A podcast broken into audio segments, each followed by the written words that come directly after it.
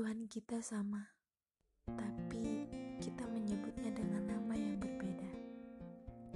Terkadang aku merasakan posisi yang paling membingungkan. Mungkin lebih hebat dibanding seseorang yang berlalu lalang buana tanpa harus tahu ke mana.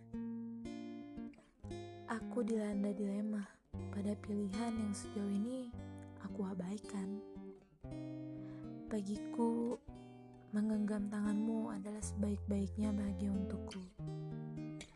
Namun, semakin aku menggenggam tanganmu, justru hal lain semakin menyakitiku. Tentang langkah kaki kita yang tidak tahu mau ke mana.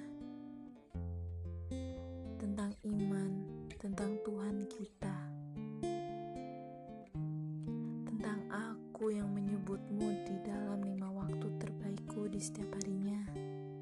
Dan ini tentang kamu yang menyebut namaku setelah nyanyian agung untuk Tuhanmu. Kau selalu mengingatkan aku ketika mendengar suara azan. Begitupun aku selalu mengingatkanmu ketika mendengar bunyi lonceng. Namun kita akan ke mana? Antara janji suci di depan pendeta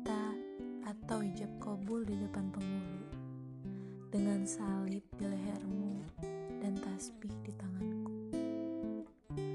Aku tidak tahu sampai kapan Tuhan mengizinkanku menyebutmu di dalam doa dan semoga Aku bahkan tidak tahu bagaimana hancurnya jika ternyata segala mimpi hanya bisa kita kenang saja. Lalu Tuhan melepaskan kita dengan segala rasa cintanya. Sebab mungkin ia cemburu. Untuk kita sana, kita rela bersusah payah meyakinkan Tuhan dengan segala doa. Walaupun kenyataannya Tuhan ingin selalu yang utama. Terima kasih kamu telah hadir dalam hidupku.